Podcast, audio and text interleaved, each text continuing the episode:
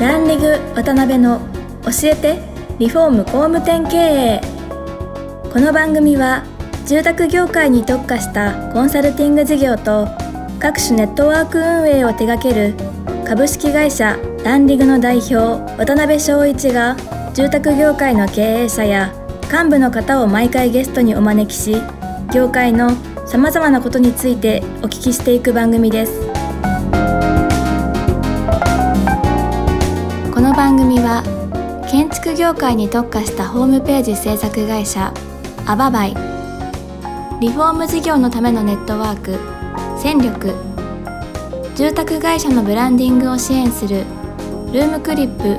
公認家づくりパートナーの提供でお送りします。工務店の社長も多様性の時代へ。熱海温泉型情熱親分型コンサル型。YouTube でちゃう型 SNS 長文語り型 AI 気になる型すぐセミナー開いちゃう型。いろんなタイプがあるけれどアババイが目指すのは一つ。みんなを高鳴るコンバージョンへ。偏見だと人は言うかもしれない。そして実際偏見かもしれない。でも聞いてください。私たちは諦めない。工務店集客のプロフェッショナルアババイ。えー、皆さんこんにちは。今週も始まりました。ランリング渡辺の教えてリフォーム工務店経営パーソナリティの渡辺翔一です。今回もですね前回に引き続き巣箱株式会社代表の相田社長にお越しいただいてます。相田さんよろしくお願いします。よろしくお願いいたします、はい。えー、前回はですね、あの、奥田さんで10年間働かれて得られたこととかですね、まあいろいろお話をお聞きできたんですけども、えー、今回はですね、まあその10年、えー、後に独立を起業されるというところで、そのあたりからお話をお聞きしていきたいなと思ってるんですが、どういう経緯で、こう、なんていうかな、あの、独立されていかれたきっかけとか含めてですね。はい。はい。えっと、もともとその入社した時にですね、はい、やっぱ僕自身もこの第二新卒だっていう、うん、もうこうなんかこう、もう失敗できないぞみたいな思いがあったんで、うん、あの入社してこう3か月ぐらいの間に10年間の自分のこう目標設定みたいなのをしてたんですよね。うん、いつにまでに店長になるんだとか。なるほどなるほど。でその中で10年後に、うん、あの社内のこう教育担当の責任者になるぞっていう目標を掲げて、なるほどあの仕事に取り組んでました。はいで入社9年ぐらい経ってですね、はい、あいよいよこうあと1年で10年かみたいな時に、うんうんうん、まあ、だいぶこう会社の状況だとかあの外部環境だとかもこう分かってきてた状態だったので、はい、なんかこう社内で教育っていうのに対して、なんかもうちょっと違うことできないかなっていうのを思い始めました。で当時ですね2013年頃なんですけど、はい、あの異業種がですねこのリフォームとかリノベーション業界の参入が増えて、うんうん、家電量販店とかホームセンターとかあとはあの保険会社がこうリフォーム会社を買収するみたいなこととかもあってですね、うん、なんかこうこのリフォームとかリノベーション業界が大手ハウスメーカー含めて、はい、なんかこう大型資本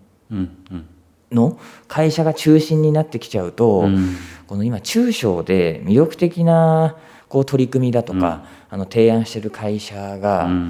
なくなっちゃうんじゃないかなっていうのをちょっと思い始めていて。でこうやはりこう教育の課題だとか後継者の問題だとかっていうのがあったのでで私自身がやっぱり奥田の中でこだわってやっていたのがそのマネージャーとしてチームをどう作るかっていうので、いわゆる売上主義っていうことだけじゃなくて、はい、こう会社のブランドをどうチームとして、あの成果につなげていくかとかでまた働き方みたいなことも意識して、うん、あのチーム作りっていうのをしていたのでななんか業界的にもっとこういうあのマネジメントの在り方とか、うん、組織作りっていうのを広めていくことが、この中小の魅力的な会社さんの課題解決につながるんじゃないかっていうのをなんかこう思い始めたんですよね。はいはいはい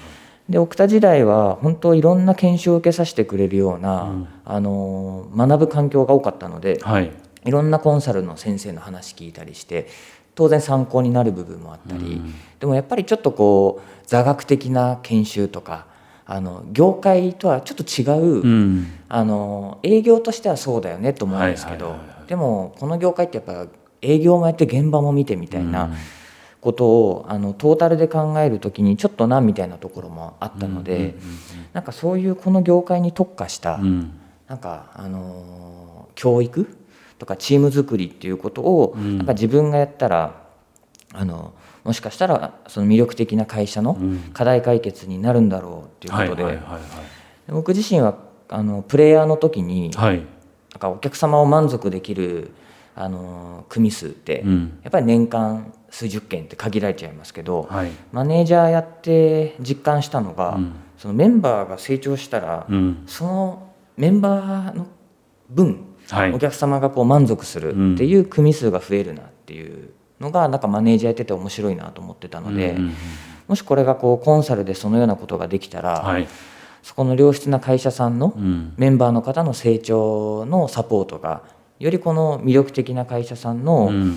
なんか取り組みで満足するお客さんが増えるっていうふうになるとなんか大手資本に負けない、はい、はい、魅力的な会社さんが今後もこう存続できるんじゃないかなっていう、うん、なんかそんな思いがこうふつふつと出てきまして、うん、それで起業するって決めた形ですね。なるほどね、はいそもそもあれなんですかね。やっぱ中小企業を応援したいみたいなところはどっかにやっぱり強くお持ちな感じなんですかね。そうですね。やっぱり現場の方がどう頑張ってるかとか、あの華やかさの裏に、まあ、どの業界もそうですけど、本当にこう汗水垂らして歯食いしばって頑張ってる姿があって、はい、そこをこうどうやって支援するかで、そのよりこう華やかな部分がこうお客さんに伝わるだとか、長く働けるとかあのあるんだろうなと思うので、なんかそこにはなんか裏方として、なんかしっかりサポートしたいみたいな思いがすごい強かったですね。なるほどね、はい。もともとあれなんですか？やっぱり独立してご自身でやられたいなみたいな独立志向みたいなのもあったんですか？全くないんですあ全くなかったんですか、はい、なのでもうちょっとこう、うん、なんですかね起業するなら、野心的にやったらどうだって アドバイスいただくことも多かったですし、うん、はい。なんかあんまりこうガツガツいくタイプではないのでなんで起業してからちょっとそういったところがもっと必要なのかなっていうのはすごい痛感をしたりはしましたね。なるほどね、はい、でその独立された時はそのなんていうかな根本となるこうサービスとか、はい、なんかあのコンサルの根幹を担うような部分ってどどういう部分で独立された感じなんですかね？ここはですね本当、まあ先ほど言ったような思いだけで突っ走ったところがあったんですけど、うん、本当これはあの奥田会長に感謝なんですけど、はい、奥田会長がこう出資含めてご支援いただいて。はい。でまたこうロハスの取り組みロハススタジオの取り組みをこう協賛してくれてる会社さんっていうのが、はい、あの地域に何社かいましてなるほどそういったところのサポートっていうのを、こう私の仕事として、こう担当させてもらったりだとか、なるほどね、あとはもともとのその奥田のあの営業社員向けの研修だとかをちょっと任せてもらったりっていうのがまずはベースにあったので、なので自分のやりたいなと思っていた活動が、はい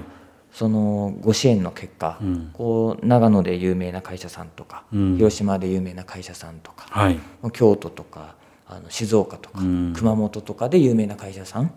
とかっていうところの本当こう素晴らしい素敵だなと思える会社さんのその組織づくりっていうところにちょっとこう関わらせてもらえたっていうところですね。なるほどね、はい、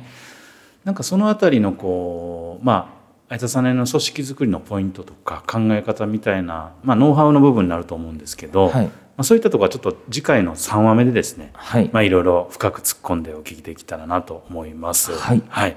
であのその後起業されて、えっと、リノベルさんにあの消費されたというところなんですけど、そこら辺ちょっと経緯とか、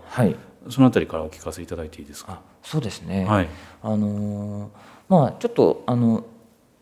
リノベルの代表の山下さんはじめですね、うんうん、あの幹部の方とちょっとこうお会いする、あの接点があってですね、まあ、それでこう話してた時に、うん、当時ものすごい急成長していてそうですね、で組織やっぱり課題とか、育成の課題っていうのがあるっていうことで、はいまあ、いろいろこう話をされあのしていただいたん。ですけど、はいまあ、そしたらなんか私のその取り組みっていうのにすごい興味を持ってくれてでこう1年ぐらいですかね定期的にこう、食事だとかをしながら、なんかお互いの情報交換兼ねて相談に乗ってっていうことをしてたんですけど、はいはいはいはい。まあ、そんな中であの私もこう自分の会社っていうのがこう出資してもらってたりもしてたんですけど、はい、まあ、ちょっとそこにいろいろあのまあなんていうんですかね問題があったりとか、あのしたんであの完全独立するかみたいなタイミングだったんですよね。なるほどなるほど。まあその時にもリノベルからコンサルとしてじゃなくて、もう中に入って、もう営業組織全般立て直すのを、はい、あのやってくれないかっていうお誘いを受けたんで、なるほどなるほど、まあ、なので奥田会長を含めて自分がメンターだと思ってた当時3人の方にご相談をしたら、はい、もう3人ともチャレンジしたらいいんじゃないかって言ってくださって。で僕自身もこの業界を良くするためにやっぱりその魅力的な会社さんの課題を解決していくっていうのがよりお客様にとって影響力あるような会社さんの課題解決ができれば業界にとってもプラスなのかなと思った時に、これだけ急成長してて、はい、ある程度の規模の会社さんっていうのをチャレンジできる、あのチャンスってなかなかないなと思ったんで、なんか自分でもやっぱりそこは試してみたいっていうふうな思いが出てきて、でやっぱりあの中にいる社員の方ともいろいろ話したんですけど、はい、本当なんか目を輝かしてるなんか若い子たちが多くてなんか一緒に何かできたらいいなとも思い始めて、うん、まあ、それで入社を決めたって形ですね。なるほどね、はい、なんかリノベルさんでどんなことをされたんですか、はい、具体的には。えっと、僕自身はですね、はい、最初はこの営業部の,、あのマネージャーとして、はい、あのまあ、新人の教育ですとか、うん、あとは営業の数字目標がなかなかこう上がらないっていうところがあったのでなんか当時こう達目標は達成しないものみたいななんか暗黙の了解があるぐらい、なかなかこう達成しないみたいなところがあったので、まあ、なのであの、まあ、当然チーム作りをしていく中で、うん、あの目標に対してもあの達成できるようにということであの最初はマネージャーっていうので全体を見てたんですけど、はい、あの途中ちょっと私も一つチームを持つことになってですね。あそうなんですね、はい、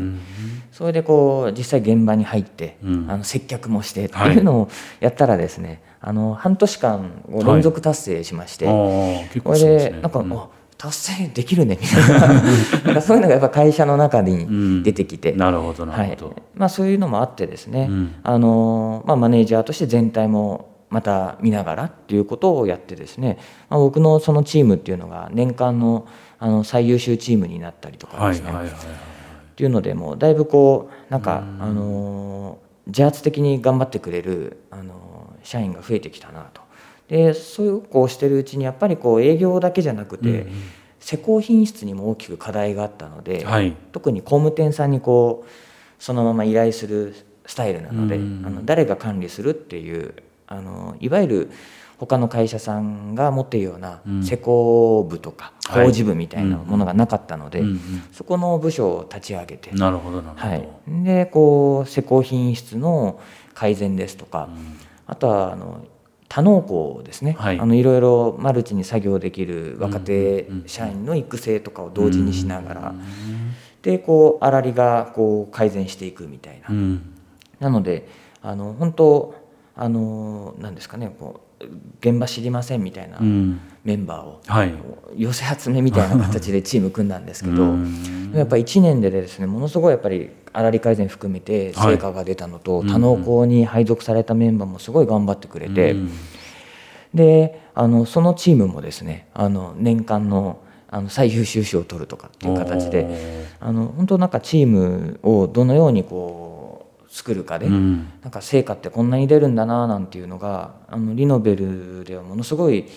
実感できたんで、うん、なるほどね、はい、まあ、なので私はそのチーム作りっていうのをあのインナーブランディングっていうネーミングで、はいうんうん、あの僕自身のこのあの得意分野としてやってるんですけども、うん、な、ね、んかそこがこう本当実証されたなっていう、うん、なんか自信というかなんか確信を得たっていうのがリノベルでのなんか業務でしたね。なるほどね、はいまあ、奥田さんもそうですしリノベルでもそうですし、まあ、そういったところで培われた、まあ、チーム作りのノウハウみたいなところに関してはちょっと3話目でポイントとかいろいろお聞きしていきたいなと思ってますんでよろしくお願いします。であのその後リノベルさんで何年やられた感じなんですか？リノベルは3年弱ぐらいですかね。はいで巣箱今の現巣箱株式会社にまず執行役員として入社されたと思うんですけど、はい、どんな経緯でその巣箱さんに入られた感じなんですかね？そうですね。巣箱もですね、はい、実はあの私が個人でやってる時に、はいうんうん、あの知り合って、うんうん、その時から一緒にやろうっていうのは実はずっと声かけてもらってたんですよね。そうなんですね、はい、で私自身がこうまあ一人でやってたりリノベでやったりっていうのをやっていく中で、もともと起業した時にこう自分の中のビジョンで、はい、住まいに価値を暮らしに心の豊かさをっていうものをこう掲げてやってたんですけども、はい、あのこの今まではこう業界側をこう支援するっていう形で取り組んでたんですけども、はい、